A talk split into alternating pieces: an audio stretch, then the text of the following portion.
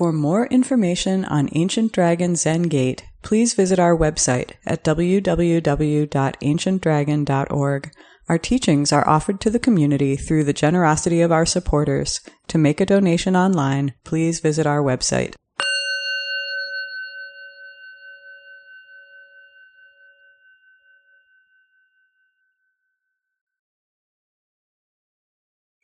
Good morning, everyone. Good Morning.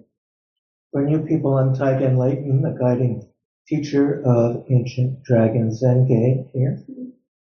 Um, I want to speak this morning, talk this morning about a few uh, tidbits from Eihei Dogen, the founder of our branch of Zen in Soto Zen. Uh, this is a kind of a preview of the seminar I'm doing in Saturday, October 21st, a few weeks from now, uh, repeat seminar on Dogen's extensive record, which I translated with Shohaku Okumura. It's uh, a master work of Dogen's along with Shobogenzo. So I'm uh, just going to read a handful of uh, excerpts. Most of this is short uh, Dharma Hall discourses. Some of them not that short, but most of them very short. And uh, the, this work also includes uh, his poetry from his early years in traveling in China in his 20s till his passing in, 19, in 1253. So um, I'm just going to dive in and, and uh, I'm looking forward to questions, discussion, uh, anything you have. So uh, the first one I'm going to read is from 1242. Uh, just to say in terms of his chronology, in 1243 there was this big change. He moved his full uh, sangha from Kyoto, from the capital, up way up to the mountains in the north, and eventually built Eiheiji temple. So this was before he left. He moved. Uh, everybody has their own radiant light. The Buddha Hall and Monk's Hall can never be destroyed.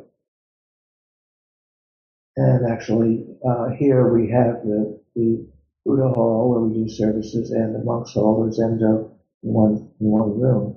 But anyway, this can never be destroyed. Now I ask you, where do you come from? The radiant light allows the radiant light to respond. After a pause, Dogen said, in spring, beyond our own efforts, a withered tree returns to life and flowers. For nine years, unknown by people, how many times did he cross the desert? So the nine years refers to Bodhidharma, the founder of Chan or Zen in China, who came from India across the desert. Uh, he sat in a cave for nine years before teaching. Everybody has their own radiant light. This is the basis of our practice. And Hogetsu and I are going to talk about this more in uh, the uh, Rohatsu Sesshin at the beginning of December where we're going to talk about radiance and texts early in Soto Zen about this radiance. This is Buddha. This is the way in which all things express Buddha. This is the way in which uh, he says, where do you come from? The radiant light allows the radiant light to respond. So it is thanks to Buddha that we can sit zazen and inhale and exhale and stay try and stay upright and unmoved for 30 or 40 minutes or whatever it is, or for uh, a day like uh, we will be doing next Sunday with Douglas reading, Um, the radiant light is Buddha, is everything, and allows us to practice. So he says, in spring, beyond our own efforts, a withered tree returns to life and flowers. So this renewal of our awareness of our Buddha-ness, of our uprightness, of our ability to just sit and face the wall of our ancient twisted karma, become intimate with how we are. This is the radiant light of Buddha acting through us. And everyone here, as you are now taking your seat in, our little Sangha. So, um, so if you have comments or questions on that, I can come back. I was going to just read through a bunch of them, and so please uh, let me know if you have comments or questions. The next one is from also from 1242, and it's on the occasion of the autumn full moon, which we just have experienced here in this time and space. So Dogen says previous Buddhas and later Buddhas are together equally verified and awakened. They all completely illuminate each other. Right here, we directly receive the glorious radiance. Hitting the mark and bursting through delusions, there is killing and giving life. Endowed with such a standard, we attain such authority. Where is this not called venerable? Where do we not express the Dharma? Although it is like this, having seen the cold ground, such scenes, each scene is a good laugh. Is this clearly apparent?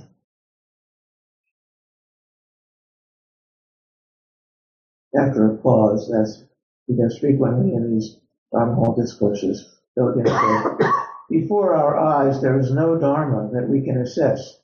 Outside of Dharma, what is there for mind to examine? So it's all Dharma. And this word Dharma, of course, refers to teachings, teachings about reality and reality itself and the truth. It also refers to the elements of that, the Dharmas, the factors of reality. And in early Buddhism, they, in early Buddhist psychology and Abhidharma, they developed uh, lists of all the elements of reality, and they uh, they're mostly qualities of of mind and awareness, things like uh, wholesomeness or trust or un- unwholesomeness or um, uh, various aspects of how of things in the world, the experiences of the world. Did you have a question, Shen? Yeah, I'm missing a word that you used, not at the end of the last verse, but the one before. I think you said something about the cold ground. Yes. And then we awake, and that's the word. Yeah. Okay. Thank you. Um, uh, what is that?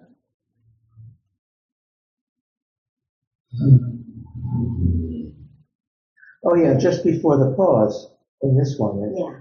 Although it is like this, having seen the cold ground, each scene, each scenario is a good laugh.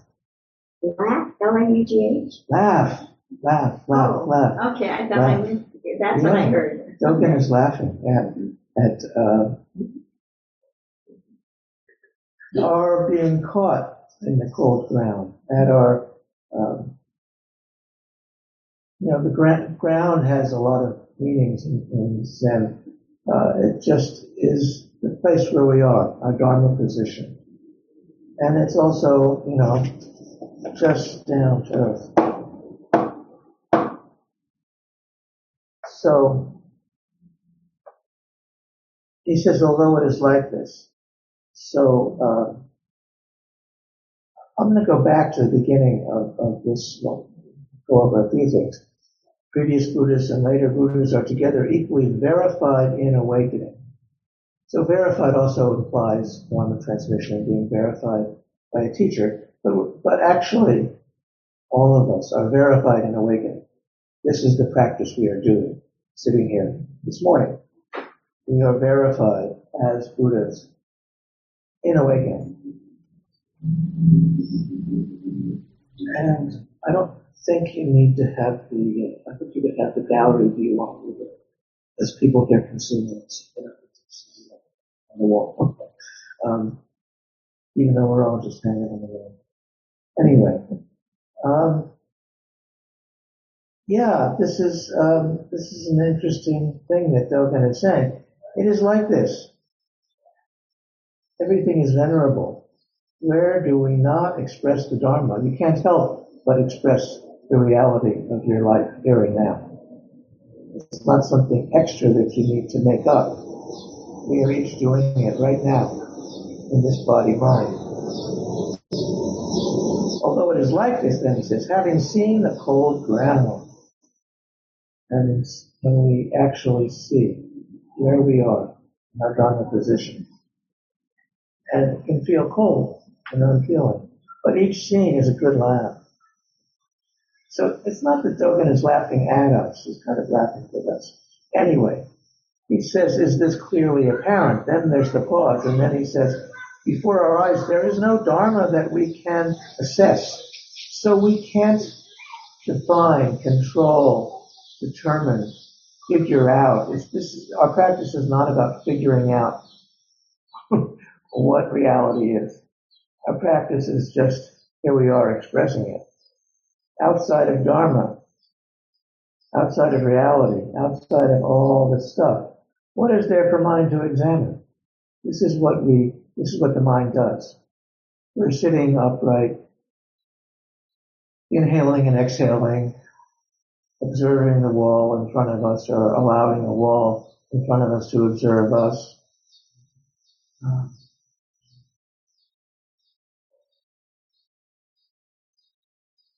So outside of this, outside of this reality, what is there that our mind examines?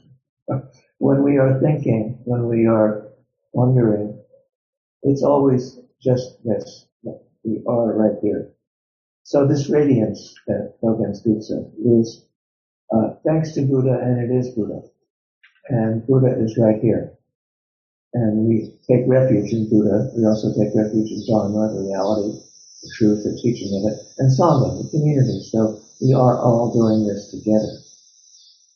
So uh, we can come back and, and respond to any of these, but I wanted to just as a sample read a number of these. Um, actually, this is one that I um, spoke about recently within the last month about Shitou, who wrote the Song of the Grass Hut and uh, talking about the essential meaning of Buddha Dharma.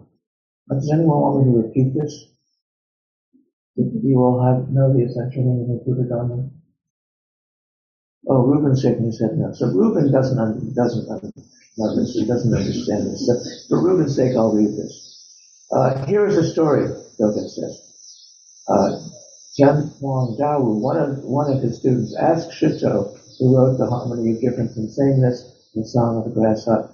What is the essential meaning of Buddha Dharma? This is the basic question. What does it mean? What's it all about? Um, but often in Zen they ask it in funny ways, like, why did Bodhidharma come from the West? There's all kinds of ways of asking this. And Shitou said, there, what, this is really important Shitou or Sekito in Japanese, some of you may know that, way. He lived in the 700s. He said, not to attain, not to know. This is the essential meaning. And if you think you're gonna, you're gonna figure out and get a hold of the essential meaning, that's not it. And if you think you're gonna figure it out and know it, that's not it either. So the essential meaning is not to attain, not to know. This is very challenging in our uh, you know, consumerist, acquisitive culture where we're trained from very young to attain things, to acquire things, to figure things out, to know things. We have to know a bunch of stuff to get to the next grade or whatever as kids. Anyway, um, so he said not to attain, not to know. And that's all I need to read from this. But the student Dawu said, beyond that, is there any other pivotal point or not? And Shitou said, the wide sky does not obstruct the white clouds drifting. So literally, you know, I, I, I think it's pretty clear today there aren't any white clouds up there. Maybe there are, but there will be later on. But the white sky does not obstruct or hinder or harm or, you know, find fault with the white clouds drifting by. And this is our zazen. The wide sky of zazen does not obstruct thoughts and feelings that we may recognize as we're sitting facing the wall. And of course, the, the uh, thoughts and feelings, the cloud, the white clouds drifting, do not harm or hinder the wide sky. The wide sky. That goes without saying. And then Dogen has a comment on this dialogue. Not to attain, not to know, is Buddha's essential meaning. The wind blows into the depths, and further winds blow. Winds is an image for, well, many things. Culture, teaching, here, the further winds blow refers to Buddha going beyond Buddha. It's not enough to uh, fully realize Buddha on your seat and recognize Buddha on your seat, or even have some very fine understanding of what Buddha is. Further winds blow. The Dogen also frequently refers to Buddha going beyond Buddha. Buddha continued to Shakyamuni Buddha, uh, one of the Buddhas, uh, who lived in Northeast India um, 2,500 years ago, continued practicing every day, continued awakening every day. So Dogen continues, the wide sky does not obstruct the white clouds drifting at such a time. Why do you bother to take the trouble to ask yourself?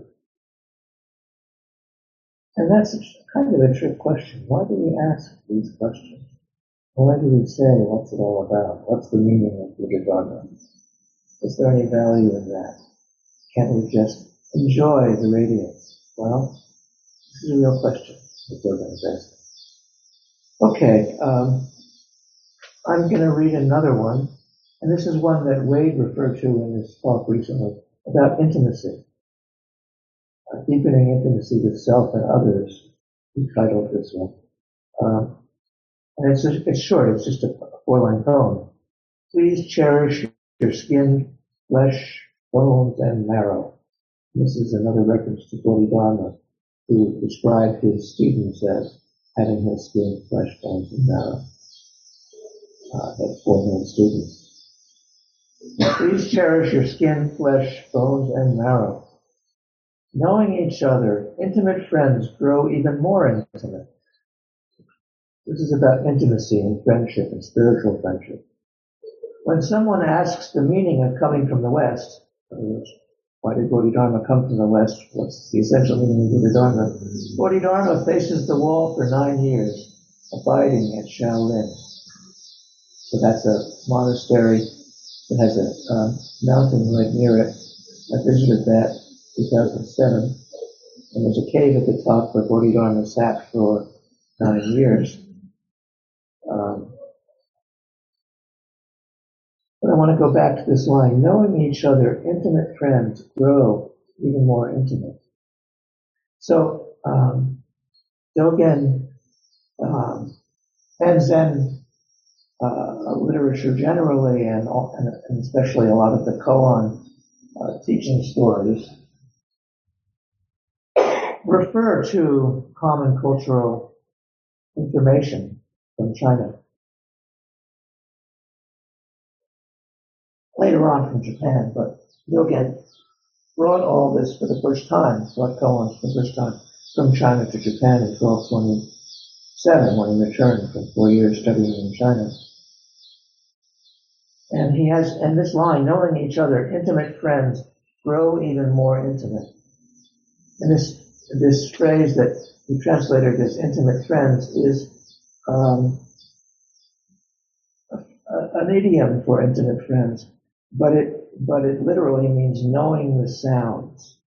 So there's a Chinese cultural story that about this. This expression comes from an old classic Chinese story. So they refer to these old classic Chinese things the way we might refer to Shakespeare or Mary Oliver or rock lyrics. Anyway, it's just current popular knowledge. But this old, this old story There was a great musician who had a friend who deeply appreciated his music. When the musician's friend died, he broke the strings of his instrument and never played it. He never played music again. Story.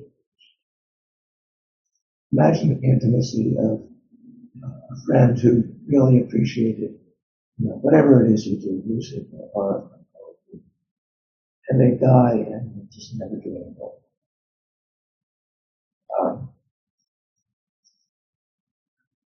so, I'll just read this one again. Please cherish your skin, flesh, bones, and marrow. Knowing each other, intimate friends grow even more intimate. When someone asks the meaning of Bodhidharma coming from the West, he faces the wall for nine years, abiding at Shaolin. Shaolin is interesting uh, because it's also the center of. Did any, of you ever watch the old TV show Kung Fu? Ah, uh, anyway, uh, uh, what's his name? Caine. Caine walks the. Yeah, David Carradine. David Carradine, yeah, great actor. Um, um, Shaolin was where was the center of martial arts in China, and he had studied it in, in Kung, Kung Fu. He had studied at Shaolin, but uh, this Shaolin before that was where Bodhidharma um, sat in the cave for nine years, and um, it was interesting when when I visited Shaolin with a group led by Andy Ferguson that. Um, there's this martial arts kind of a modern academy uh, before the old temple of Shaolin, and there's a big statue of Bodhidharma, like as a warrior, a real bust, like it's like Arnold Schwarzenegger or something. Anyway, um, so Bodhidharma is this like you know figure, seminal figure, iconic figure for Zen. Um, which, but there's a story which I found out thanks to Paula Lazars, who's a priest here and a martial arts teacher. She has her own martial arts studio. And uh, thanks to her questions, uh, I uh, did some did some help, some investigations, and the founder of the martial arts at Shaolin was a was a Soto person, Dong in Chinese, who was a disciple of Wansong, who wrote the commentary for the Book of Serenity, the main koan collections. Anyway, uh, and he wasn't a martial arts person himself, but he, I guess it was a difficult time and there were lots of bandits around him. So to protect his monks and to protect visitors who might come to Shaolin, he, he assembled all the great martial arts teachers of the time at Shaolin and that became the center of martial arts learning. And it continues to be the center of Shaolin Temple, uh, thanks to this disciple of, who's founder, who's a disciple of Wansong. Anyway, okay, so that's, Excuse me. yes. I'm just curious Yes. because like this is like four or five hundred years after Bodhidharma. Yep. So so it wasn't a martial arts temple at all until 12th century or something like that. until uh, until late in the 13th century, Yeah, 13th century. 1200s. But that. That's interesting. according, in, in a lot of what we think of as Zen history is myth and legend, and so so in, in martial arts traditions, they claim Bodhidharma was the founder of Yeah. their tradition, but he wasn't in the martial arts as, much as we, uh, from what we know. So uh, anyway. But Dogen refers to Shaolin, referring to Bodhidharma, not to martial. So, yeah, if you, as, since, since I'm doing a number of these different talks, if you have a question as we go, it's okay if you want to speak up or raise your hand, and then we can do more discussion at the end. And uh, I guess I'm just going to do a couple more, two or three more. Jan, did you have a question? Uh, I, I, it's a problem with hearing, and uh, I missed the name of that book of koan stories that was translated by someone you mentioned. Yes, Book, Book of Serenity, Shoyo Roku in Japanese. Oh, Book of Serenity, which is, which we refer to uh, somewhat regularly here. yeah, okay. It's So a collection of a hundred stories. And the, and the guy whose, whose student founded the martial art, brought martial arts to Shaolin is the main commentator of those those stories, which were originally compiled by Hongzhi, who I talk about sometimes. He wrote, wrote his version of the stories and a verse comment, and then Wansong added lots of and a lot of it is like is like referring to Chinese cultural lore, you know, the way we would refer to rock lyrics or you know, Shakespeare or whatever. So that's sometimes why it's difficult for Americans to read these poem collections because there is a lot of, uh, you know, and, and the good the good editions of those and translations have footnotes that help some, but there's a whole lot of cultural lore embedded in it, just like we would take for granted references to, you know, Beatles lyrics or something. So that's why you need footnotes, right? Yeah. Yeah. So you, I remember you you saying once that you didn't like footnotes. I, I look at the footnotes first. Anyway. Uh, no, I, I, didn't say I didn't. Anyway, it's okay. I misunderstood you then. Yeah. Anyway, okay, and I have two more from late in his life. Uh, Dogen died in 1253 after he moved to northern mountains far from the capital. Um, so, this one is from 1251, one of my favorites. The family style of all Buddhist ancestors is to first arouse the vow to save all living beings by removing suffering and providing joy. So we will chant the four bodhisattva vows later and we start with saving all beings. Only this family style is inexhaustibly bright and clear. So family style refers to a particular uh, style of teaching of a particular lineage. So this is our family style. In the lofty mountain, and we could talk about the family style of Buddhism generally also. Um, in the lofty mountains, we see the moon for a long time. As clouds clear, we first recognize the sky. So this refers to, you know, Dogen and his assembly literally were living up in these high mountains in northern Japan. And uh, the monastery that some of us have practiced in and visited, in Tassajara, California, is also up in the mountains. And so this is referring to taking some time to practice intensely. But we can think of this just as taking a few days or taking one day or maybe taking a period to sit. Uh, in, December, as I said, we're going to do a five day session. But um, um, in the lofty mountains, when we are sitting intensely over some time, we see the moon for a long time. So the moon is not just the full moon that we celebrate, our Bodhisattva uh, precept ceremonies at times of the time of the full moon. Uh, full, the full moon is um, an image. It is used widely in Zen for wholeness, just the roundness of the full moon. Is a way of talking about settling into wholeness, to fullness, to seeing fully, and then uh, as clouds clear, we first recognize the sky. So this again is a zazen instruction. As we sit intently, we recognize, we see the moon, we glimpse the moon. And if, and if we sit for a while, we see it for a while. And as clouds clear, we first recognize the sky. So going back to the, the uh, wide sky does not injure the clouds drifting. This is about our zazen. So I would guess that most of you in this period of zazen we just did before this had some thoughts or feelings. I don't want to assume that. Wade is smiling, so he must have had some thoughts. Okay. One or two. One or two, just one or two. Okay. Um. Anyway, um, um, as clouds clear, we first recognize the sky. So part of zazen, and maybe the hardest part of zazen, as, is that as we sit silent and upright, we start to see the clouds of our ancient twisted karma. We start to see and recognize and feel all of the stuff I don't know if that's its current technical term in psychology. It's just that all, all of the habits and tendencies we have, we start to see them. We start to feel them.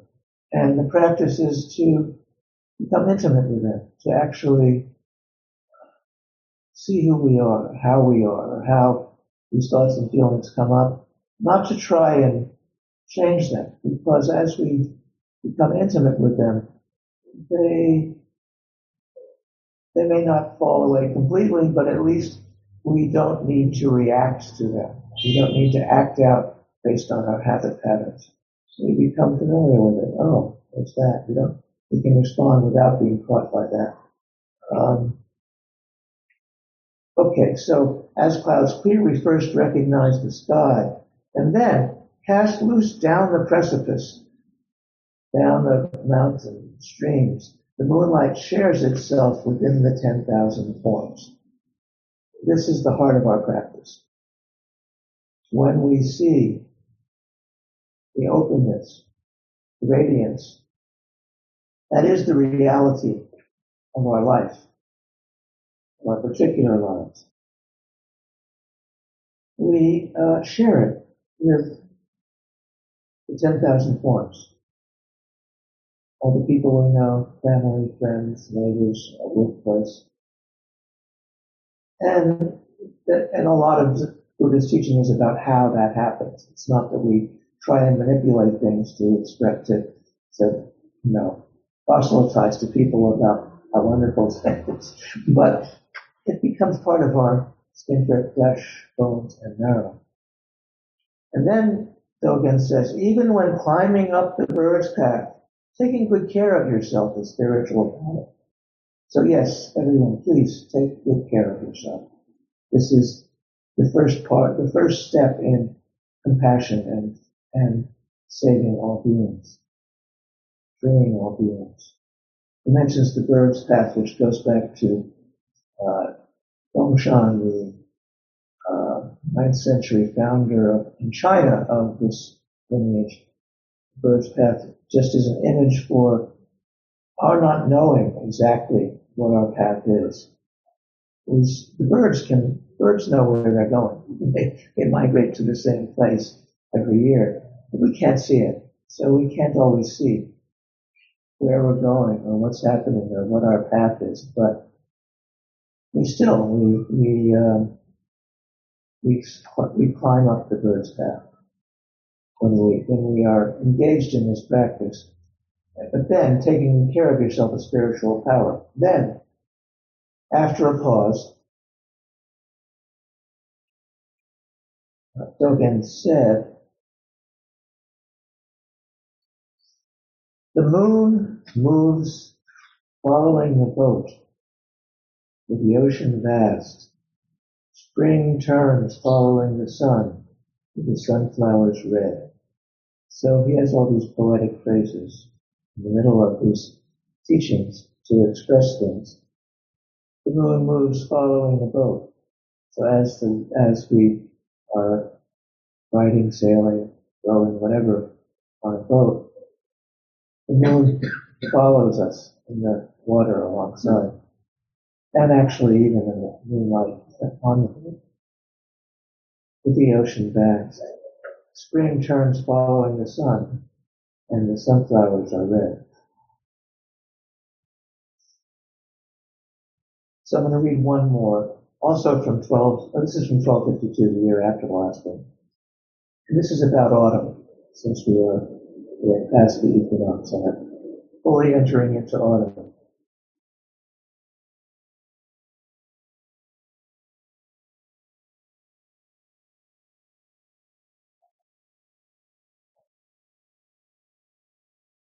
Dogen said, you should know that becoming a Buddha is not something new or ancient.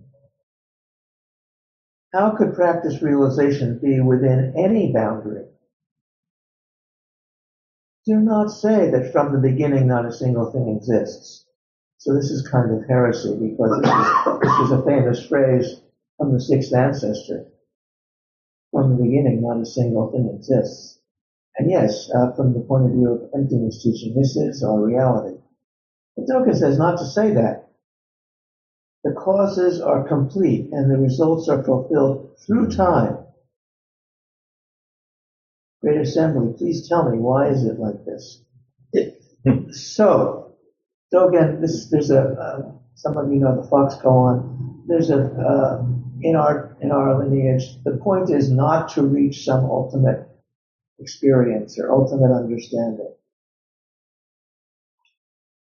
The causes are complete and the results are fulfilled through time. So we do not ignore cause and effect. We do not ignore the everyday stuff that happens in our lives and around us and in our society. And uh, I think I heard that uh, the government is not shutting down despite all the fears. So anyway, all the things that happen in our world are due to cause and effect. The causes are complete and the results are fulfilled through time. So we don't ignore this through time. So he says, don't say not a single thing exists because we are, we do live. We, we, we glimpse Buddha's radiance. We are Buddha's radiance. And yet, how do we express that? Um, you know, as he, as the last, as in the last one I was reading, how do we arouse the vow to save all living beings by removing suffering and providing joy? So, we sit upright and inhale and exhale and and we can rejoice in Oh, I have more time. Okay. Um, we see this radiance that we are, that we is, through Buddha, through the teaching, through all the dharmas, through community or sangha, practicing this together. So the causes are com- complete and the results are fulfilled. Cause and result, cause and effect happens. We see that in our life. And they're fulfilled through time. Even though we may also enjoy, drink up the radiance of Buddha that is here now. Can you all hear me okay? Online too? Right. But thank you. Um, so then Dogen says, Great Assembly, please tell me, why is it like this? So you may have responses to that. But then, in this Dharma Hall discourse in 1252, Dogen paused and then said,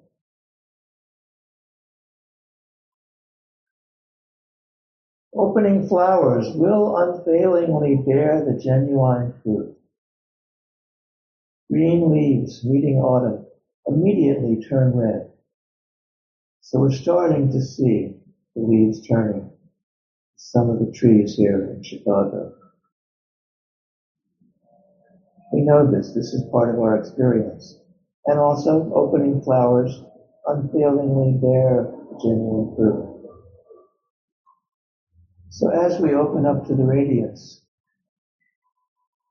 Buddha is here goodness. And also, uh, and yet, and hooray for the green leaves meeting autumn and immediately turning red. Well, it takes a little while. Sometimes a tree that was green yesterday suddenly a tree across the street from where I live is now yellow. It seems to have happened overnight. Maybe I just didn't focus. So I have time, and then, you know, I want to just have discussions about these, and I can repeat any of them that you want. Uh, but I'll, I'll close with, uh, at the end of Dogen's extensive record, which I'll talk about a lot more, the seminar on Saturday afternoon on the 21st from 4.30. You can find it on the website and register if you'd like. Um, there's a last section with lots of poetry. Actually, it's the next to the last section. Uh, and then there- there's a section of koans that he uh, collected, teaching stories. But this is from a collect selection of verses about the time of leisurely seclusion. In birth and death, we sympathize with ceasing then arising. Both deluded and awakened paths proceed within a dream. And yet there's something difficult to forget. In leisurely seclusion at Fukakusa, sound of evening rain. Fukakusa was the place where he first practiced in Kyoto before he found a temple there after he came back from China. So he was just uh, in some kind of grass hut on his own after he came back from China and starting to write down some of what he learned in China. But in this poem it says, in birth and death we sympathize with ceasing, then arising. Both deluded and awakened paths proceed within a dream. Come back to that. And yet there's something difficult to forget. In leisurely seclusion at the Fukakusa, sound of evening rain. So, within the last week I heard evening rain. It's lovely, actually. Sometimes recently here, we've had the sound of cicadas. This, this morning we had the sound of people walking by at Interlincoln Square. I'll add uh, the shadows on the wall. Yes, It's a yew tree. I think it's a yew tree. Is that a yew tree? Yes. Outside the window. It's your tree? Yew trees. Yew trees. oh, my tree. My tree. Compassion, yay. But this, this has been moving across. It even was on the ceiling for a while. Oh, wow. These shadows, which is a auspicious sign of radiance. Radiance, yes. You can see the radiance on the wall.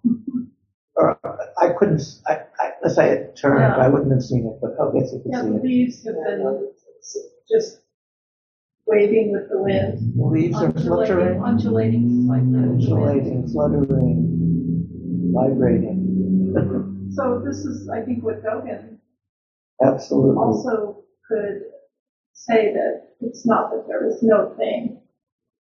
Yes, there is cause and effect, yeah. So the sun is moving uh, around the earth, or what? No, the other way around. Uh,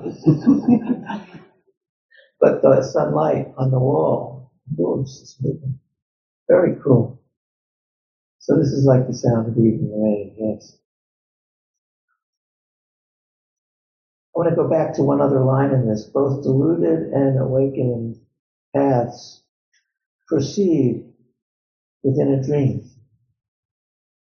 Dogen has a has a uh, an essay in his Shobogenzo collection of longer essays about expressing the dream within a dream.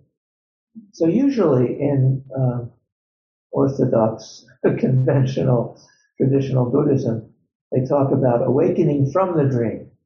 That we're all in a dream of, you know, we're all caught in uh, delusion and there's this dream that we're in and we don't see the radiance because we're busy with our dream, all the all the uh, thoughts and feelings and stuff that the monkey mind might have come up in some people's zazen. I Wade only saw, only had a couple thoughts, but um, anyway. Um, so traditionally in Buddhism, they talk about awakening from the dream. This is a you know clear conventional what, what, was, was anybody here dreaming just before you woke up this morning? Did you remember? Even if you don't remember what the dream is, was? I don't, I, sometimes, occasionally I'll remember a dream. Mostly I don't, but anyway. Um, okay, Dogen turns that upside down in that essay, expressing the dream within a dream.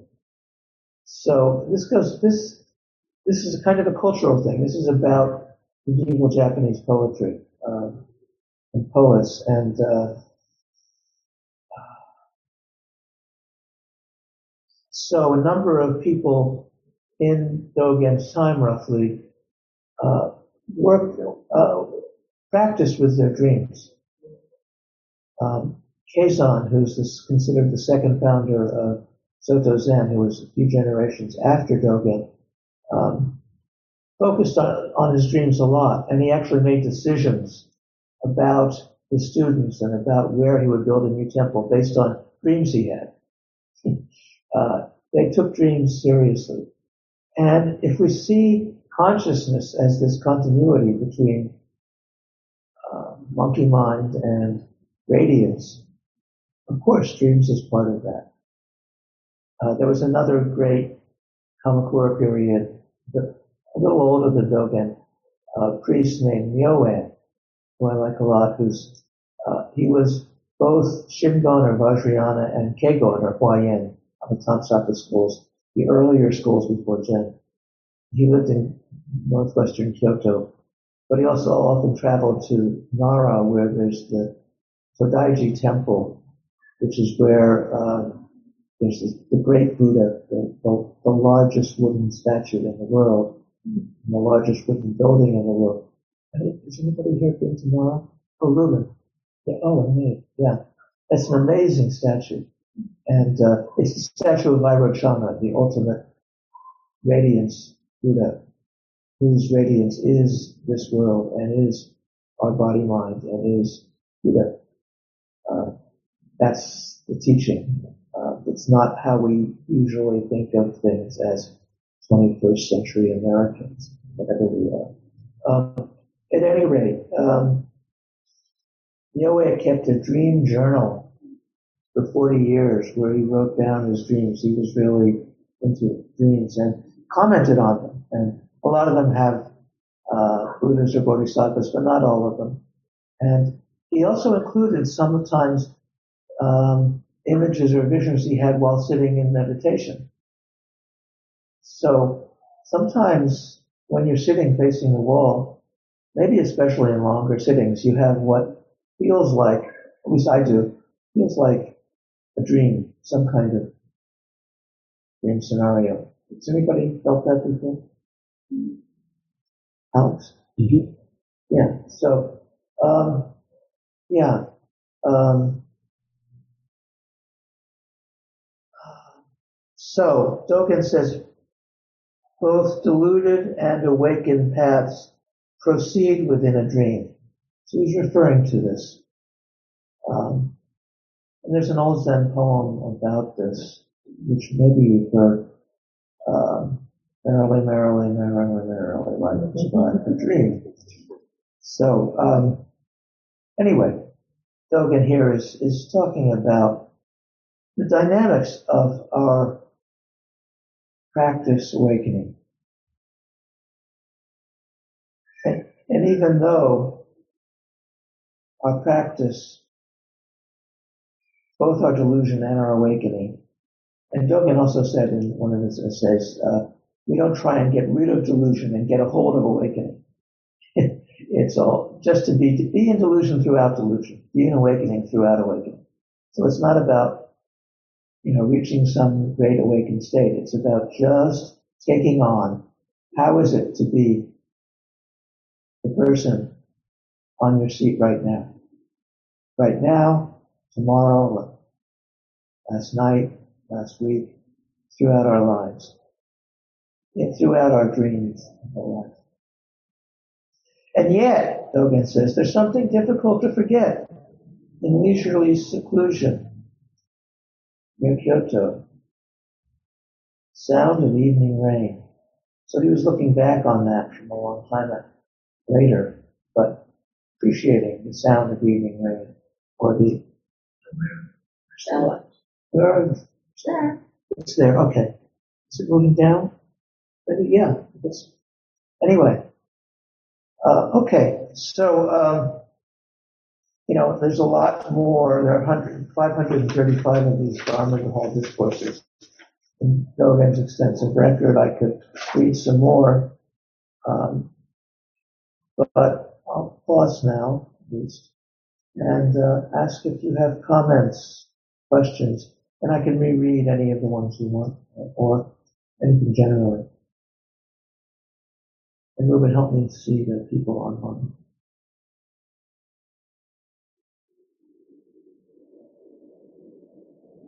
Yes, Steve. Now, I have a question, actually about the value of questions in, in, in general. I mean, so some of what you were reading, you know, talked about the value of seclusion and, and the value of, you know, sitting and solo contemplation. But, um, But he was always also talking about the value of Sangha, because he said this, so all, all of these Dharma Hall discourses, which is what I was reading, except for the last poem, weren't like this, because this, this, the monks were standing, and he was sitting up on the Dharma seat on, on the, the platform. So that's maybe why some of them are short, because they were standing. but, uh, Standing meeting?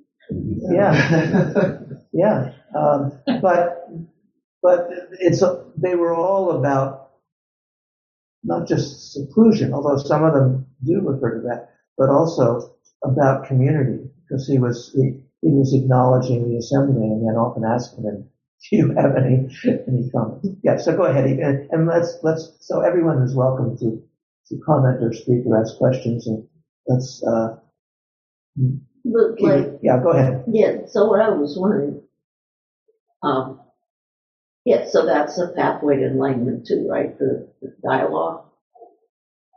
It's not a pathway to enlightenment, it's awakening itself. All. So we, yeah, so we sit, but also we talk with each other like this, and it's not about figuring out some, the meaning of some story or anything like that. And and it's not necessarily about everybody agreeing with it. No, it's, it's about you agreeing with you. And then, and then, and then realizing that you don't know the whole thing. Being willing to learn. And, and when, when you see divergence, I mean, you know, sometimes people react with anger, but I mean, it was interesting, you know, to hear you mention laughter because to me, sometimes laughter comes out of recognizing divergence. Yeah.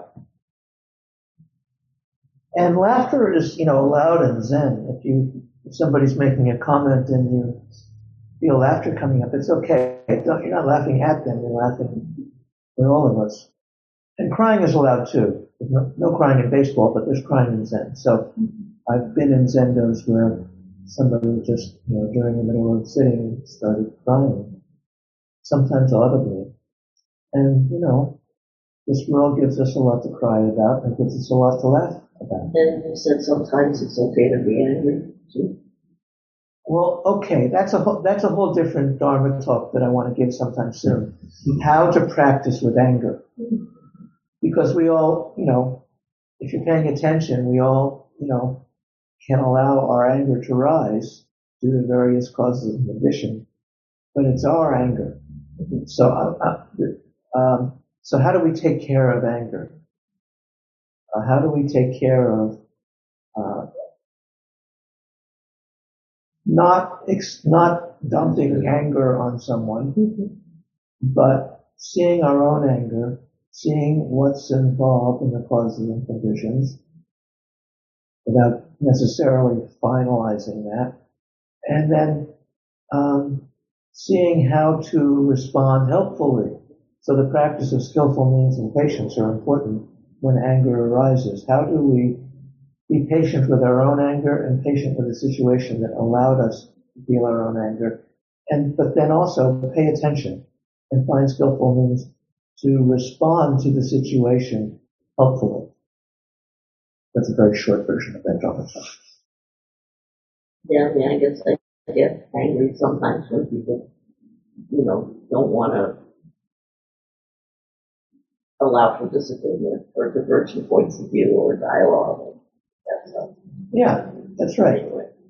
We don't, so oneness, this is the harmony of difference and sameness. This is totally essential part of our practice teaching is that we see the oneness of all of us Dogen came back from China and he said, and asked what he brought, and he said, eyes horizontal, nose vertical. so um, I think everyone here has that, and I think probably all the people online too.